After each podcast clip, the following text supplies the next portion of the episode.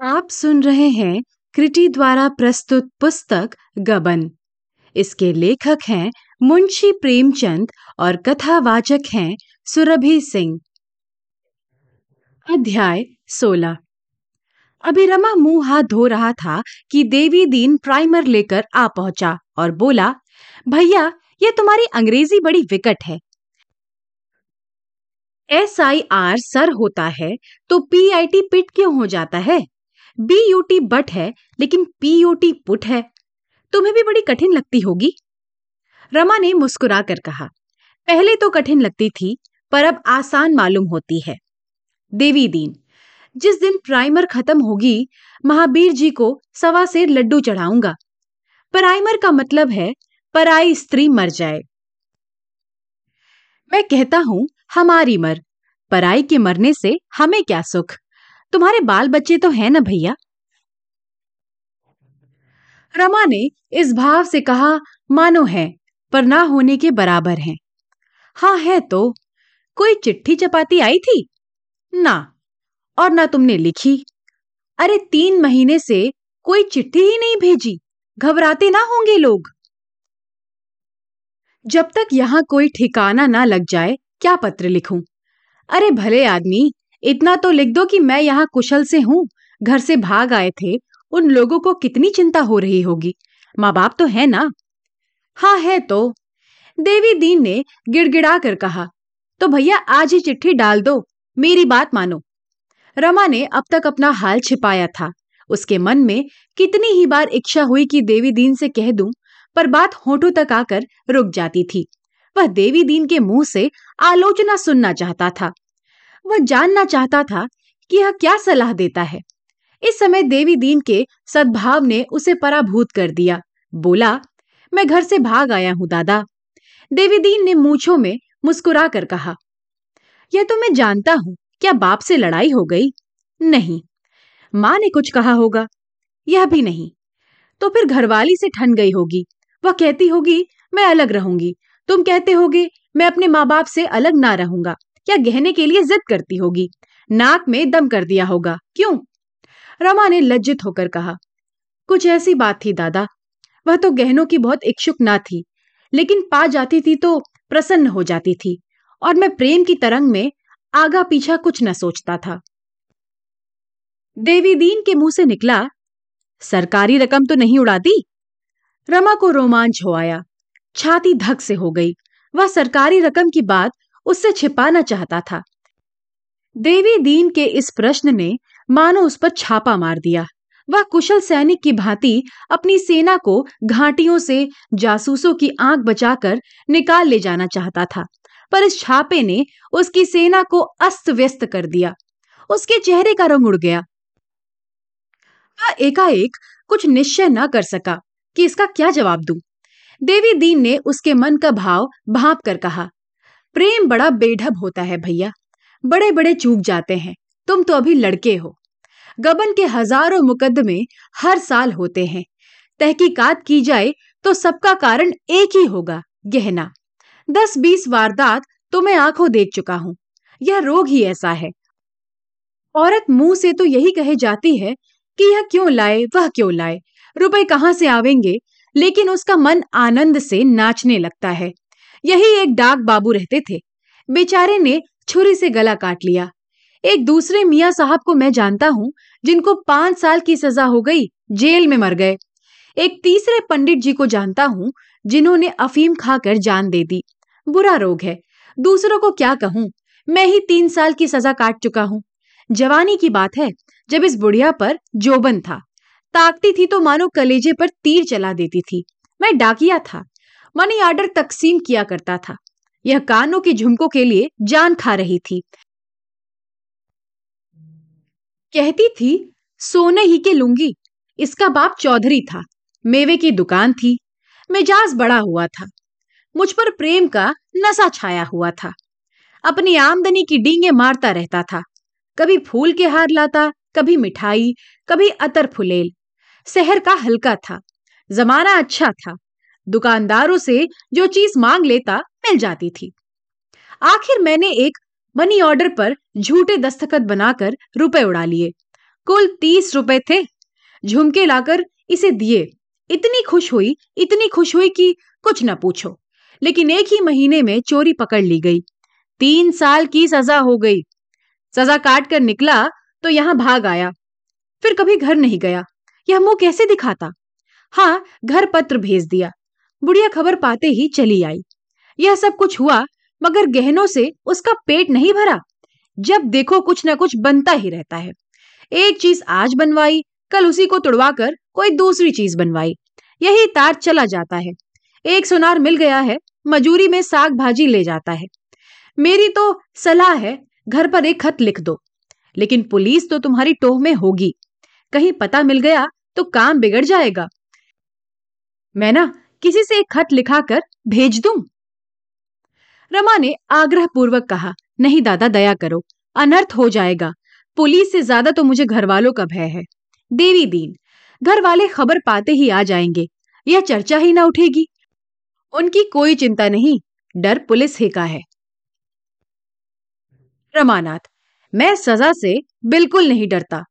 तुमसे कहा नहीं, एक दिन मुझे वाचनालय में जान पहचान की एक स्त्री दिखाई दी। हमारे घर बहुत आती जाती थी। मेरी स्त्री से बड़ी मित्रता थी। एक बड़े वकील की पत्नी है। उसे देखते ही मेरी नानी मर गई। ऐसा सिट पिटा गया कि उसकी ओर ताकने की हिम्मत ना पड़ी। चुपके से उठकर पीछे के बरामदे में जा छिपा। अगर उस वक्त उसे दो चार बातें कर लेता तो घर का सारा समाचार मालूम हो जाता। और मुझे यह विश्वास है कि वह इस मुलाकात की किसी से चर्चा भी ना करती। मेरी पत्नी से भी ना कहती। लेकिन मेरी हिम्मत ही ना पड़ी। अब अगर मिलना भी चाहूँ तो नहीं मिल सकता। उसका पता ठिकाना कुछ भी तो नहीं मालूम। देवी दीन तो फिर उसी को क्यों नहीं ये चिट्ठी लिखते? रमानाथ, चिट्ठी तो मुझसे ना लिखी जाएगी। देवी दीन तो कब तक चिट्ठी ना लिखोगे? रमानाथ, देखा जाएगा। देवी दीन, पुलिस तुम्हारी टोह में होगी। देवी दीन चिंता में डूब गया। रमा को भ्रम हुआ, शायद पुलिस का भय इसे चिंतित कर रहा है। बोला हाँ इसकी शंका मुझे हमेशा बनी रहती है। तुम देखते हो, मैं दिन को बहुत कम घर से निकलता हूँ, लेकिन मैं तुम्हें अपने साथ नहीं घसीटना चाहता। मैं तो जाऊँगा ही। तुम्हें क्यों उलझन में डालू? सोचता हूँ, कहीं और चला जाऊँ, किसी ऐसे गाँव में जाकर रहूँ, जहाँ पुलिस की गंध भी ना हो। देवी दीन ने गर्व से कहा मेरे बारे में तुम कुछ चिंता ना करो भैया, यहाँ पुलिस से डरने वाले नहीं है। किसी परदेशी को अपने घर ठहराना पाप नहीं है। हमें क्या मालूम किसके पीछे पुलिस है? यह पुलिस का काम है, पुलिस जाने। मैं पुलिस का मुखबिर नहीं, जासूस नहीं, गोइंदा नहीं। तुम अपने को बचाए रहो। देखो भगवान क्या करते हैं। हाँ कहीं बुढ़िया से ना कह देना, नहीं तो उसके पेट में पानी ना पचेगा। दोनों एक क्षण चुपचाप बैठे रहे। दोनों इस प्रसंग को इस समय बंद कर देना चाहते थे। सहसा देवी दीन ने कहा, क्यों भैया? कहो तो मैं तुम्हारे घर चला जाऊँ। किसी को कानो कान खबर ना होगी। मैं इधर उधर से सारा ब्यौरा पूछ आऊँगा। तुम्हारे पिता से मिलूँगा, तुम्हारी माता को समझाऊँगा, तुम्हारी घरवाली से बातचीत करूँगा, फिर जैसा उचित जान पड़े वैसा करना। रमा ने मन ही मन प्रसन्न होकर कहा, लेकिन कैसे पूछोगे दादा? लोग कहेंगे ना कि तुम्हारा इन बातों से क्या मतलब? देवी दीन ने ठट्ठा मारकर कहा, भैया, इससे सहज तो कोई काम ही नहीं। एक जनेऊ गले में डाला और ब्राह्मण बन गए। फिर चाहे हाथ देखो, चाहे कुंडली बांचो चाहे सगुन विचारो, सब कुछ कर सकते हो। बुढ़िया भिक्षा लेकर आवेगी।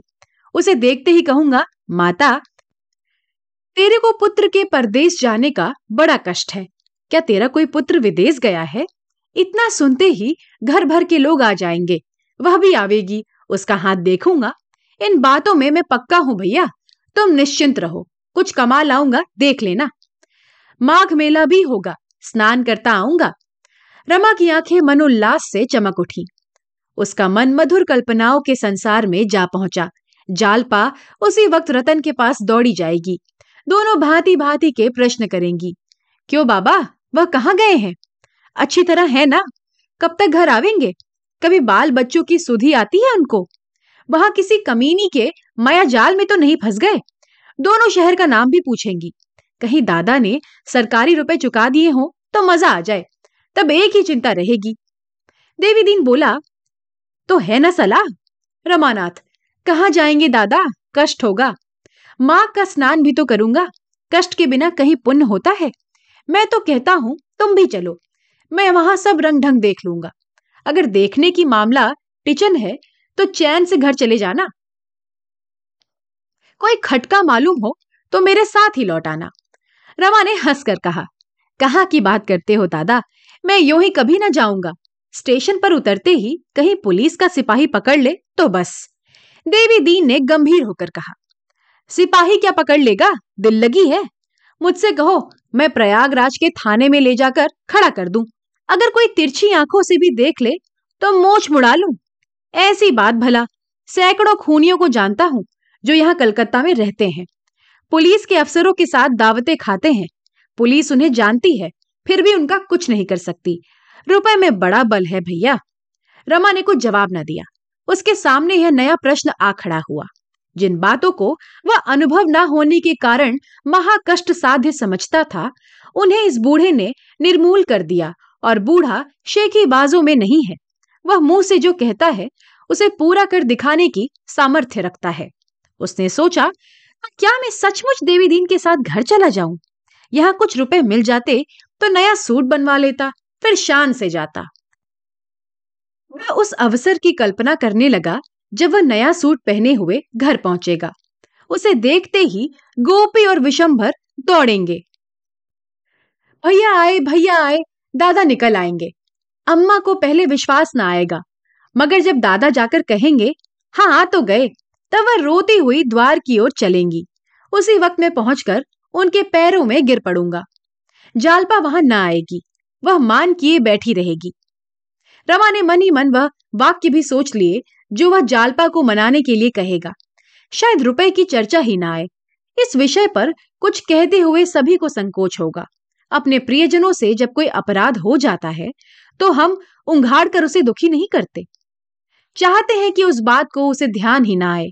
उसके साथ ऐसा व्यवहार करते हैं कि उसे हमारी ओर से जरा भी भ्रम ना हो। वह भूल कर भी यह ना समझे कि मेरी अब कीर्ति हो रही है।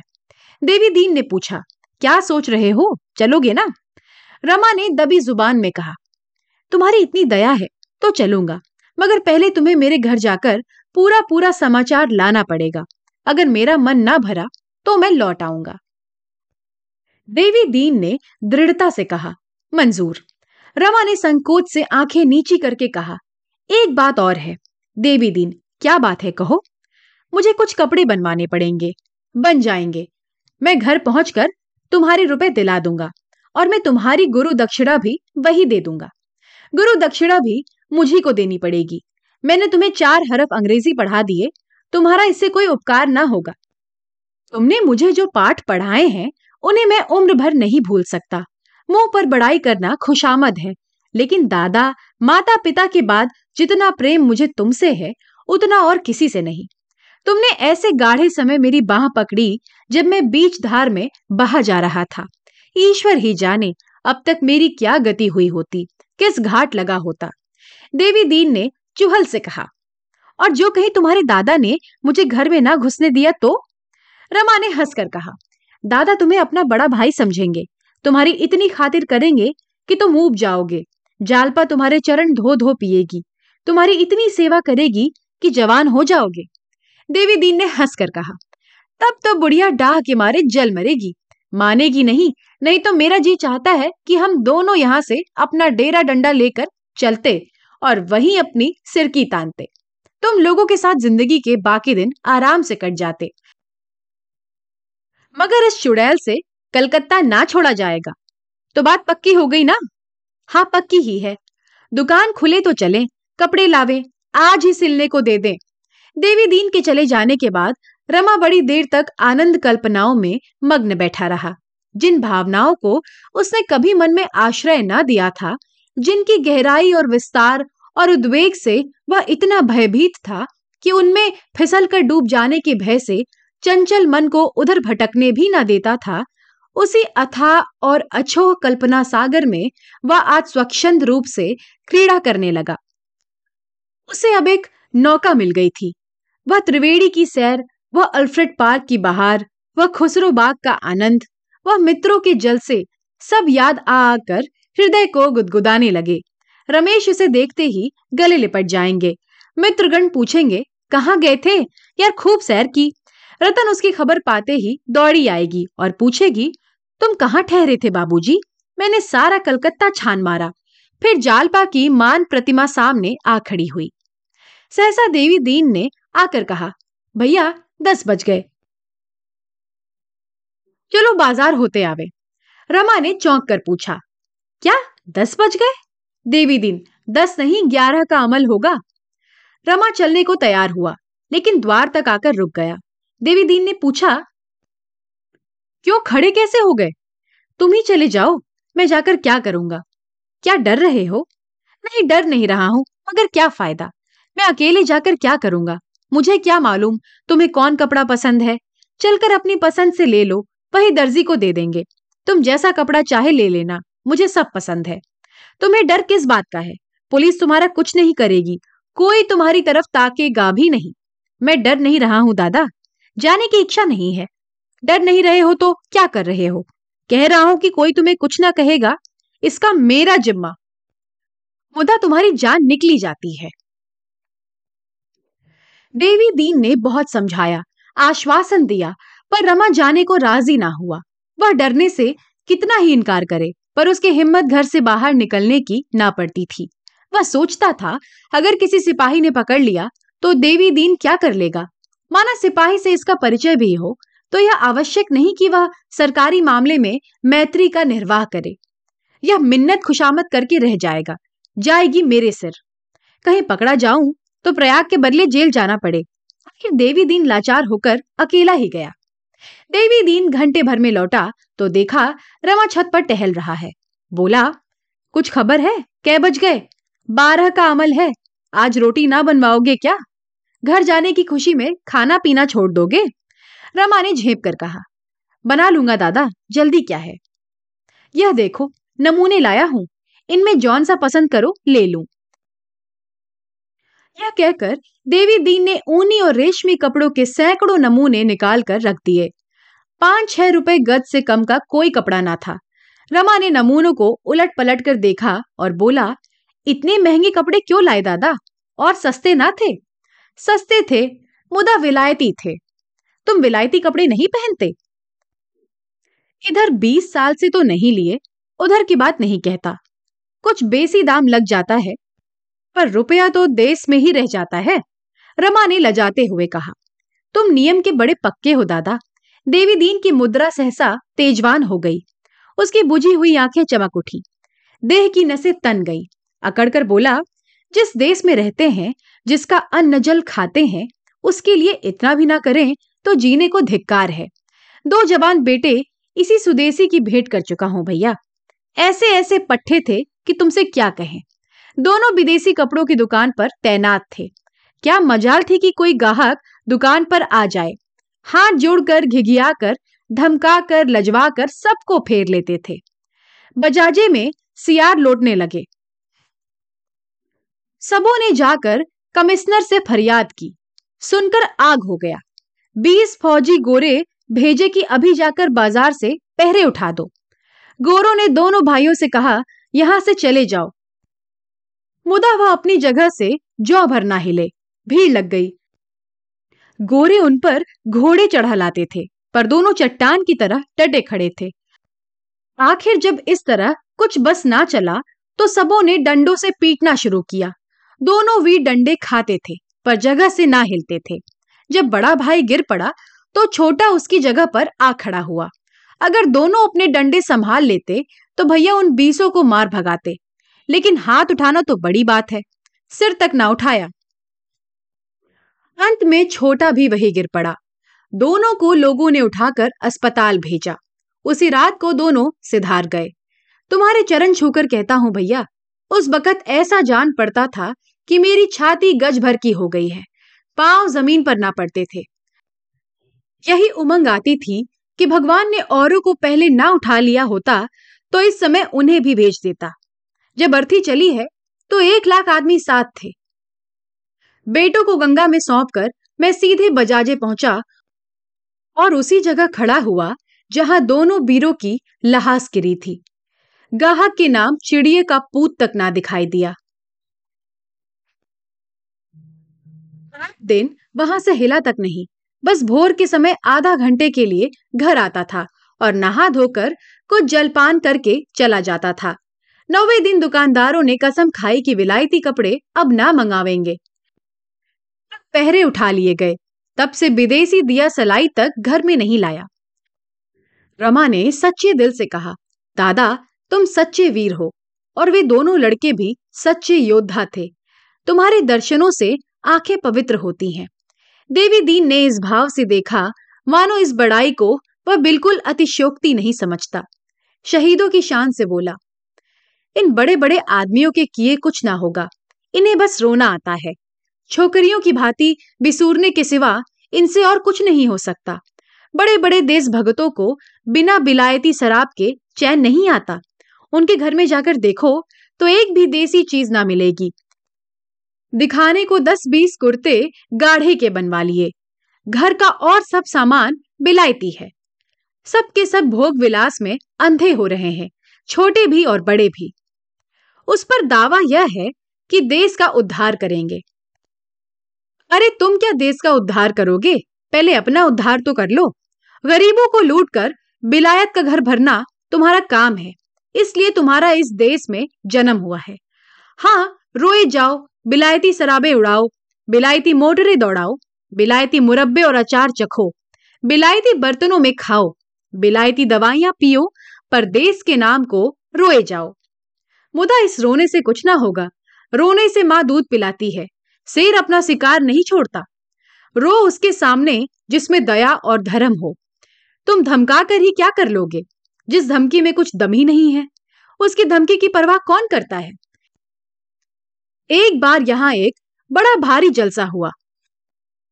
एक साहब बहादुर खड़े होकर खूब उछले कूदे। जब वह नीचे आए, तब मैंने उनसे पूछा, साहब, सच बताओ, जब तुम सुराज का नाम लेते हो तो उसका कौन सा रूप तुम्हारी आँखों में सामने आता है? तुम भी बड़ी बड़ी तलब लोगे, तुम भी अंग्रेज़ों की तरह बंगलों में रहोगे, पहाड़ों की हवा खाओगे, अंग्रेज़ी ठाट बनाए घूमोगे। इस सुराज से देश का क्या कल्याण होगा? तुम्हारी और तुम्हारे भाई बंदों की ज़िंदगी भले आराम से ठाट से गुजरे, पर देश का तो कोई भला ना होगा। बस बगले झांकने लगे। तुम दिन में पाँच बेर खाना चाहते हो और वह भी बढ़िया माल। गरीब किसान को एक जून सूखा चबेना भी नहीं मिलता। उसी का रक्त चूस कर तो सरकार तुम्हें हुद्दे देती है। तुम्हारा ध्यान कभी उनकी ओर जाता है? अभी तुम्हारा राज नहीं है, तब तो तुम भोग बिलास पर इतना मरते हो। जब तुम्हारा राज हो जाएगा, तब तो तुम गरीबों को पीस कर पी जाओगे। रमा भद्र समाज पर यह आक्षेप ना सुन सका। आखिर वह भी तो भद्र समाज का ही एक अंग था, बोला यह बात तो नहीं है दादा कि पढ़े लिखे लोग किसानों का ध्यान नहीं करते? उनमें से कितने ही खुद किसान थे या हैं? उन्हें अगर विश्वास हो जाए कि हमारे कष्ट उठाने से किसानों का कोई उपकार होगा और जो बचत होगी, वह किसानों के लिए खर्च की जाएगी तो वह खुशी से कम वेतन पर काम करेंगे। लेकिन जब वह देखते हैं कि बचत दूसरे हड़प जाते हैं तो वह सोचते हैं, अगर दूसरों को ही खाना है तो हम क्यों ना खाएँ? देवी दीन तो सुराज मिलने पर दस दस पाँच पाँच हज़ार के अफसर नहीं रहेंगे? वकीलों की लूट नहीं रहेगी? पुलिस की लूट बंद हो जाएगी? एक क्षण के लिए रमा सिटपिटा गया। इस विषय में उसने खुद कभी विचार न किया था मगर तुरंत ही उसे जवाब सूझ गया। बोला दादा तब तो सभी काम बहुमत से होगा। अगर बहुमत कहेगा कि कर्मचारियों के वेतन घटा दिए जाएँ, तो घट जाएँगे। देहातों के संगठनों के लिए भी बहुमत जितने रुपए मांगेगा मिल जाएँगे। कुंजी बहुमत के हाथ में रहेगी। और अभी दस पाँच बरस चाहे ना हो, लेकिन आगे चलकर बहुमत किसानों और मजदूरों का ही हो जाएगा। देवी दीन ने मुस्कुरा कर कहा, भैया, तुम भी इन बातों को समझते हो। यही मैंने भी सोचा था। भगवान करे कुछ दिन और जीऊं। मेरा पहला सवाल यह होगा कि बिलायती चीज़ों पर दुगना महसूल लगाया जाए और मोटरों पर चौगुना। अच्छा भोजन बनाओ। साँझ को चलकर कपड़े दर्जी को दे देंगे। मैं भी जब तक खा लूँ। शाम को देवी दीन ने आकर कहा, चलो भैया, अब तो अंधेरा हो गया। रमा सिर पर हाथ धरे बैठा हुआ था। मुख पर उदासी छाई हुई थी।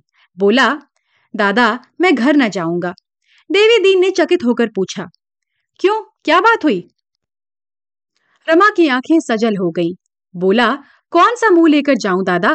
मुझे तो डूब मरना चाहिए था। यह कहते कहते वह खुलकर रो पड़ा। वह वेदना जो अब तक मूर्छित पड़ी थी, शीतल जल के यह छींटे पाकर सचेत हो गई और उसके क्रंदन ने रमा के सारे अस्तित्व को जैसे छेद डाला। इसी क्रंदन की भय से वह उसे छेड़ता ना था, उसे सचेत करने की चेष्टा ना करता था। संयम विस्मृति से उसे अचेत ही रखना चाहता था। मानो कोई दुखी माता अपने बालक को इसलिए जगाते डरती हो कि वह तुरंत खाने को मांगने लगेगा। कई दिनों के बाद एक दिन कोई आठ बजे रमा पुस्तकालय से लौट रहा था कि मार्ग में उसे कई युवक शतरंज के किसी नक्शे की बातचीत करते मिले।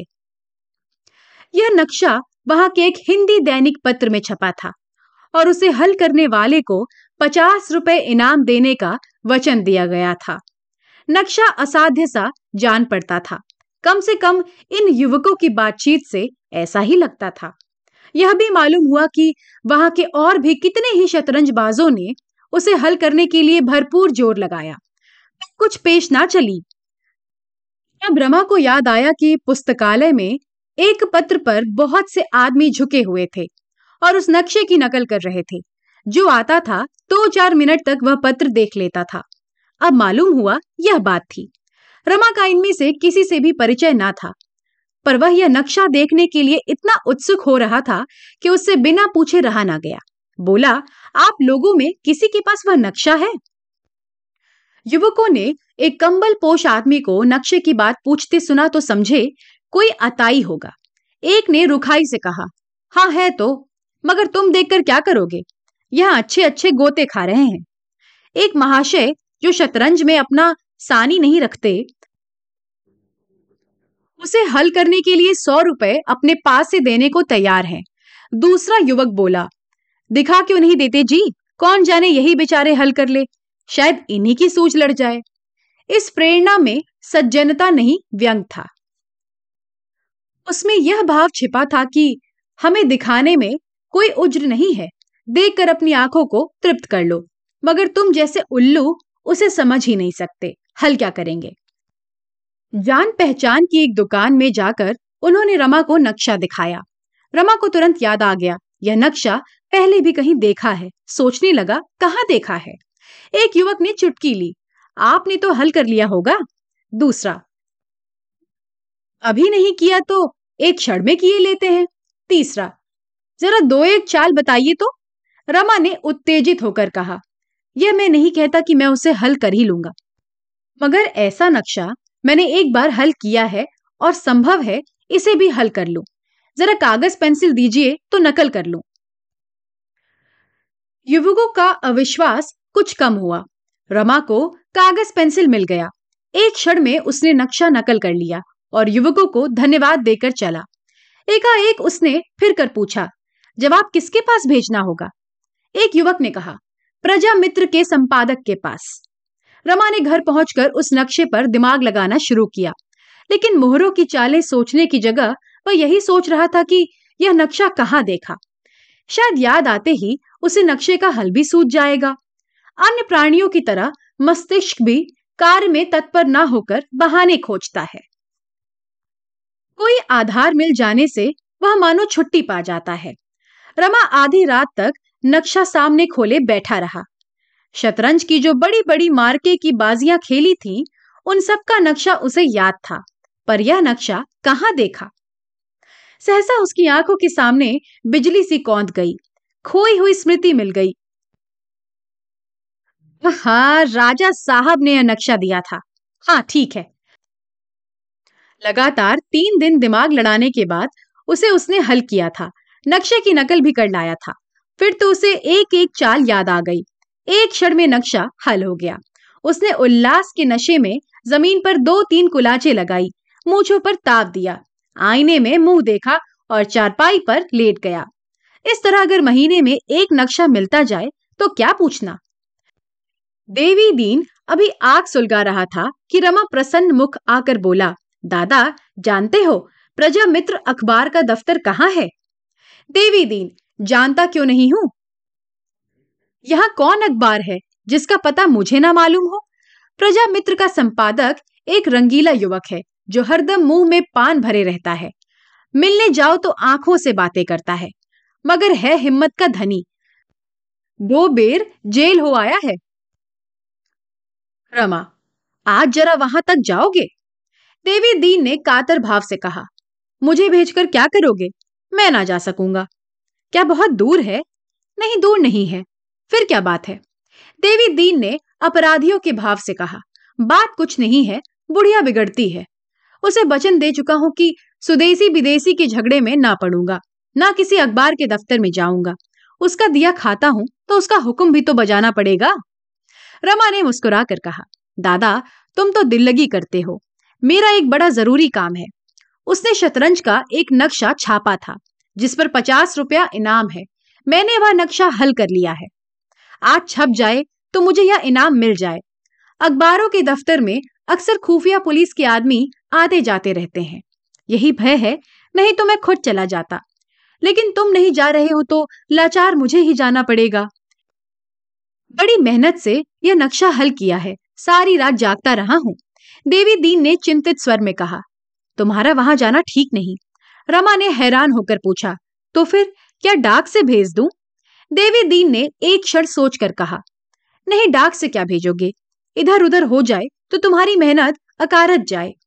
रजिस्ट्री कराओ तो कहीं परसों पहुंचेगी, कल इतवार है। किसी और ने जवाब भेज दिया तो इनाम वह मार ले जाएगा।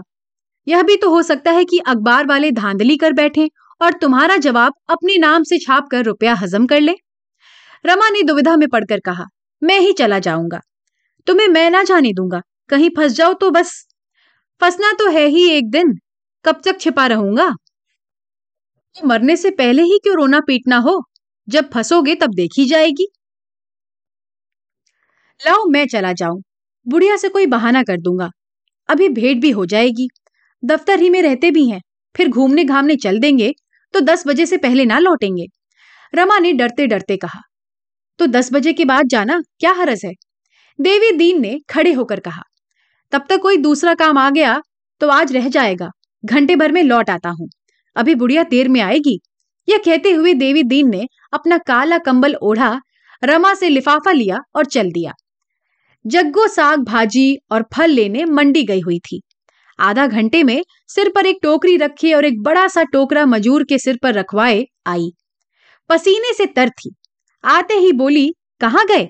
जरा बोझा तो उतारो, गर्दन टूट गई। रमा ने आगे बढ़कर टोकरी उतरवा ली। इतनी भारी थी कि संभाली ना संभलती थी। जग्गो ने पूछा, वह कहाँ गए हैं? रमा ने बहाना किया, मुझे तो नहीं मालूम, अभी इसी तरफ़ चले गए हैं। बुढ़िया ने मजूर के सिर का टोकरा उतरवाया और ज़मीन पर बैठकर एक टूटी सी पंखिया झलती हुई बोली, चरस की चाट लगी होगी और क्या? मैं मर मर कमाऊं और यह बैठे बैठे मौज उड़ाए और चरस पिए। रमा जानता था देवी दीन चरस पीता है, पर बुढ़िया को शांत करने के लिए बोला, क्या चरस पीते हैं? मैंने तो नहीं देखा। बुढ़िया ने पीठ की साड़ी हटाकर उसे पंखी की डंडी से खुजाते हुए कहा, इनसे कौन सा छूटा है? चरस यह पिए, गांजा यह पिए, शराब इन्हें चाहिए, भाँग इन्हें चाहिए। हाँ अभी तक अफीम नहीं खाई, या राम जाने खाते हो, मैं कौन हरदम देखती रहती हूँ? मैं तो सोचती हूँ, कौन जाने आगे क्या हो? हाथ में चार पैसे होंगे तो पराये भी अपने हो जाएँगे। पर इस भले आदमी को रत्ती भर चिंता नहीं सताती। कभी तीरथ है, कभी कुछ कभी कुछ। मेरा तो नाक में दम आ गया। भगवान उठा ले जाते तो यह कुसंग तो छूट जाती। तब याद करेंगे लाला। तब जग्गू कहाँ मिलेगी, जो कमा कमा कर गुलछर्रे उड़ाने को दिया करेगी। तब रक्त के आँसू ना रोए तो कह देना, कोई कहता था। कै पैसे हुए तेरे। मजूर ने बीड़ी जलाते हुए कहा, बोझा देख लो दाई, गर्दन टूट गई। जग्गो ने निर्दयी भाव से कहा हाँ हाँ गर्दन टूट गई। बड़ी सुकुमार है ना? यह ले, कल फिर चले आना। मजूर ने कहा, यह तो बहुत कम है, मेरा पेट ना भरेगा। जग्गो ने दो पैसे और थोड़े से आलू देकर उसे विदा किया और दुकान सजाने लगी। सहसा उसे हिसाब की याद आ गई। रमा से बोली, भैया, जरा आज का खर्चा तो टांग दो। बाज़ार में जैसे आग लग गई है, बुढ़िया छबड़ियों में चीज़ें लगा लगा कर रखती जाती थी और हिसाब लिखाती जाती थी। आलू, टमाटर, कद्दू, केले, पालक, सेम, संतरे, गोभी सभी चीज़ों का तौल और दर उसे याद था। रमा से दोबारा पढ़वाकर उसने सुना, तब उसे संतोष हुआ। इन सब कामों से छुट्टी पाकर उसने अपनी चिलम भरी और मोढ़े पर बैठकर पीने लगी। लेकिन उसके अंदाज से मालूम होता था कि वह तंबाकू का रस लेने के लिए नहीं, दिल को जलाने के लिए पी रही है। एक क्षण के बाद बोली, दूसरी औरत होती तो घड़ी भर इसके साथ निभाना होता, घड़ी भर। पहर रात से चक्की में जुट जाती हूँ और दस बजे रात तक दुकान पर बैठी सती होती रहती हूँ। खाते पीते बारह बजते हैं, तब जाकर चार पैसे दिखाई देते हैं। और जो कुछ कमाती हूँ, यह नशे में बर्बाद कर देता है। सात कोठरी में छिपा के रखूँ, पर इसकी निगाह पहुँच जाती है, निकाल लेता है। कभी एकाध चीज़ बस्त बनवा लेती हूँ तो वह आँखों में गड़ने लगती है, तानों से छेदने लगता है। भाग में लड़कों का सुख भोगना नहीं बदा था तो क्या करूँ? छाती फाड़ के मर जाऊँ? मांगे से मौत भी तो नहीं मिलती। सुख भोगना लिखा होता तो जवान बेटे चल देते, और इस पियक्कड़ के हाथों मेरी यह सांसत होती? इसी ने सुदेसी के झगड़े में पड़कर मेरे लालो की जान ली। आओ इस कोठरी में भैया, तुम्हें मुगदर की जोड़ी दिखाऊँ। दोनों इस जोड़ी से पाँच पाँच सौ हाथ फेरते थे। अंधेरी कोठरी में जाकर रमा ने मुगदर की जोड़ी देखी। उस पर वार्निश थी, साफ़ सुथरी मानो, अभी किसी ने फेर कर रख दिया हो। बुढ़िया ने सगर्व नज़रों से देखकर कहा लोग कहते थे कि यह जोड़ी महा ब्राह्मण को दे दे, तुझे देख देख कलक होगा। मैंने कहा, यह जोड़ी मेरे लालों की जुगल जोड़ी है, यही मेरे दोनों लाल हैं। बुढ़िया के प्रति आज रमा के हृदय में असीम श्रद्धा जागृत हुई। कितना पावन धैर्य है, कितनी विशाल वत्सलता, जिसने लकड़ी के इन दो टुकड़ों को जीवन प्रदान कर दिया है। रमा ने जग्गो को माया और लोभ में डूबी हुई पैसे पर जान देने वाली कोमल भावों से सर्वथा विहीन समझ रखा था। आज उसे विदित हुआ कि उसका हृदय कितना स्नेहमय, कितना कोमल, कितना मनस्वी है। बुढ़िया ने उसके मुँह की ओर देखा तो न जाने क्यों उसका मात्र हृदय उसे गले लगाने के लिए अधीर उठा। दोनों के हृदय प्रेम के सूत्र में बंध गए। एक और पुत्र स्नेह था, दूसरी ओर मातृभक्ति। वह मालिन्य जो अब तक गुप्त भाव से दोनों को पृथक किए हुए था, आज एक दूर हो गया। बुढ़िया ने कहा, मुँह हाथ धो लिया है ना बेटा? बड़े मीठे संतरे लाई हूँ, एक लेकर चखो तो? रमा ने संतरा खाते हुए कहा, आज से मैं तुम्हें अम्मा कहा करूँगा? बुढ़िया की शुष्क ज्योतिहीन ठंडी कृपण नज़रों से मोती के से दो बिंदु निकल पड़े। इतने में देवी दीन दबे पाँव आकर खड़ा हो गया। बुढ़िया ने तड़प कर पूछा यह इतने सवेरे किधर सवारी गई थी सरकार की? देवी दीन ने सरलता से मुस्कुरा कर कहा, कहीं नहीं, जरा एक काम से चला गया था। क्या काम था? जरा मैं भी तो सुनूं? या मेरे सुनने लायक नहीं है? पेट में दर्द था, जरा वैद्य जी के पास चूरन लेने गया था। झूठे हो तुम, उड़ो उससे जो तुम्हें जानता ना हो। चरस की टो में गए थे तुम। नहीं तेरे चरण छूकर कहता हूँ, तू झूठ मूठ मुझे बदनाम करती है। तो फिर कहाँ गए थे तुम? बता तो दिया। रात खाना दो कौर ज़्यादा खा गया था, सो पेट फूल गया और मीठा मीठा। झूठ है, बिल्कुल झूठ। तुम चाहे झूठ बोलो, तुम्हारा मुँह साफ़ कहे देता है, यह बहाना है। चरस गांजा इसी टोह में गए थे तुम? मैं एक ना मानूँगी। तुम्हें इस बुढ़ापे में नशे की सूझती है। यहाँ मेरी मरण हुई जाती है। सवेरे के गए गए नौ बजे लौटे हैं। जानो, यहाँ कोई इनकी लौंडी है।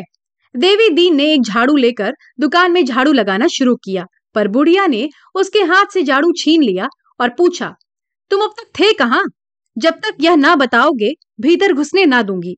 देवी दीन ने सिट पिटा कर कहा, क्या करोगी पूछकर? एक अखबार के दफ्तर में तो गया था, जो चाहे कर ले। बुढ़िया ने माथा ठोक कर कहा, तुमने फिर वही लत पकड़ी? तुमने कान ना पकड़ा था? कि अब कभी अखबारों के नगीच ना जाऊँगा। बोलो, यही मुँह था कि कोई और? तो बात तो समझती नहीं, बस बिगड़ने लगती है। खूब समझती हूँ, अखबार वाले दंगा मचाते हैं और गरीबों को जेल ले जाते हैं। आज बीस साल से देख रही हूँ। वहाँ जो आता जाता है, कर लिया जाता है। कैलासी तो आए दिन हुआ करती है। क्या बुढ़ापे में जेल की रोटियाँ तोड़ोगे? देवी दीन ने एक लिफाफा रमानाथ को देकर कहा, यह रुपए हैं भैया। गिन लो। देख, यह रुपए वसूल करने गया था। जीना मानता हो तो आधे ले ले। बुढ़िया ने आँखें फाड़ कर कहा अच्छा तो तुम अपने साथ इस बेचारे को भी डुबाना चाहते हो? तुम्हारे रुपए में आग लगा दूँगी? तुम रुपए मत लेना भैया, जान से हाथ धोगे अब सेंत मेंत आदमी नहीं मिलते तो सब लालच दिखाकर लोगों को फंसाते हैं। बाज़ार में पहरा दिलवाएँगे, अदालत में गवाही करवाएँगे। फेंक दो उसके रुपए जितने रुपए चाहो, मुझसे ले जाओ। जब रमानाथ ने सारा वृतांत कहा तो बुढ़िया का चित्त शांत हुआ। तनी हुई भवें ढीली पड़ गई। कठोर मुद्रा नरम हो गई। मेघ पट को हटाकर नीला आकाश हंस पड़ा। विनोद करके बोली, इसमें से मेरे लिए क्या लाओगे बेटा? रमा ने लिफाफा उसके सामने रखकर कहा, तुम्हारे तो सभी हैं, अम्मा। मैं रुपए लेकर क्या करूँगा? घर क्यों नहीं भेज देते? इतने दिन आए हो गए कुछ भेजा नहीं। मेरा घर यही है, अम्मा। कोई दूसरा घर नहीं है। बुढ़िया का मातृत्व वंचित हृदय गदगद हो उठा। इस मातृभक्ति के लिए कितने दिनों से उसकी आत्मा तड़प रही थी। इस कृपण हृदय में जितना प्रेम संचित हो रहा था, वह सब माता के स्तन में एकत्र होने वाले दूध की भांति बाहर निकलने के लिए आतुर हो गया। उसने नोटों को गिनकर कहा, पचास है बेटा। पचास मुझसे और ले लो। चाय का पतीला रखा हुआ है। चाय की दुकान खोल दो। यही एक तरफ़ चार पाँच मोड़े और मेज रख देना। दो दो घंटे सात सवेरे बैठ जाओगे तो गुजर भर को मिल जाएगा। हमारे जितने गाहक आवेंगे, उनमें से कितने ही चाय भी पी लेंगे। देवी दीन बोला, अब चरस के पैसे में इस दुकान से लिया करूँगा। बुढ़िया ने विहंसित और पुलकित नज़रों से देखकर कहा कौड़ी कौड़ी का हिसाब लूँगी, इस फेर में ना रहना। रमा अपने कमरे में गया तो उसका मन बहुत प्रसन्न था। आज उसे कुछ वही आनंद मिल रहा था जो अपने घर भी कभी ना मिला था। घर पर जो स्नेह मिलता था, वह उसे मिलना ही चाहिए था। यहाँ जो स्नेह मिला, वह मानो आसमान से टपका था। उसने स्नान किया, माथे पर तिलक लगाया और पूजा का स्वांग भरने बैठा कि बुढ़िया आकर बोली, बेटा, तुम्हें रसोई बनाने में बड़ी तकलीफ़ होती है। मैंने एक ब्राह्मणी ठीक कर दी है। बेचारी बड़ी गरीब है, तुम्हारा भोजन बना दिया करेगी। उसके हाथ का तो तुम खा लोगे। नेम करम से रहती है बेटा, ऐसी बात नहीं है। मुझसे रुपए पैसे उधार ले जाती है, इसी से राज़ी हो गई है। उन वृद्ध आँखों से प्रगाढ़ अखंड मातृत्व झलक रहा था। कितना विशुद्ध, पवित्र। ऊंच नीच और जाति मर्यादा का विचार आप ही आप मिट गया। बोला, जब तुम मेरी माता हो गई तो फिर काहे का छोट विचार? मैं तुम्हारे ही हाथ का खाऊँगा। बुढ़िया ने जीप दांतों से दबाकर कहा, अरे नहीं बेटा, मैं तुम्हारा धर्म न लूँगी। कहा तुम ब्राह्मण और कहा हम खटिक? ऐसा कहीं हुआ है? मैं तो तुम्हारी रसोई में खाऊँगा। जब माँ बाप खटिक हैं तो बेटा भी खटिक है। जिसकी आत्मा बढ़ो वही ब्राह्मण है। और जो तुम्हारे घर वाले सुने तो क्या कहें? मुझे किसी कहने सुनने की चिंता नहीं है, अम्मा।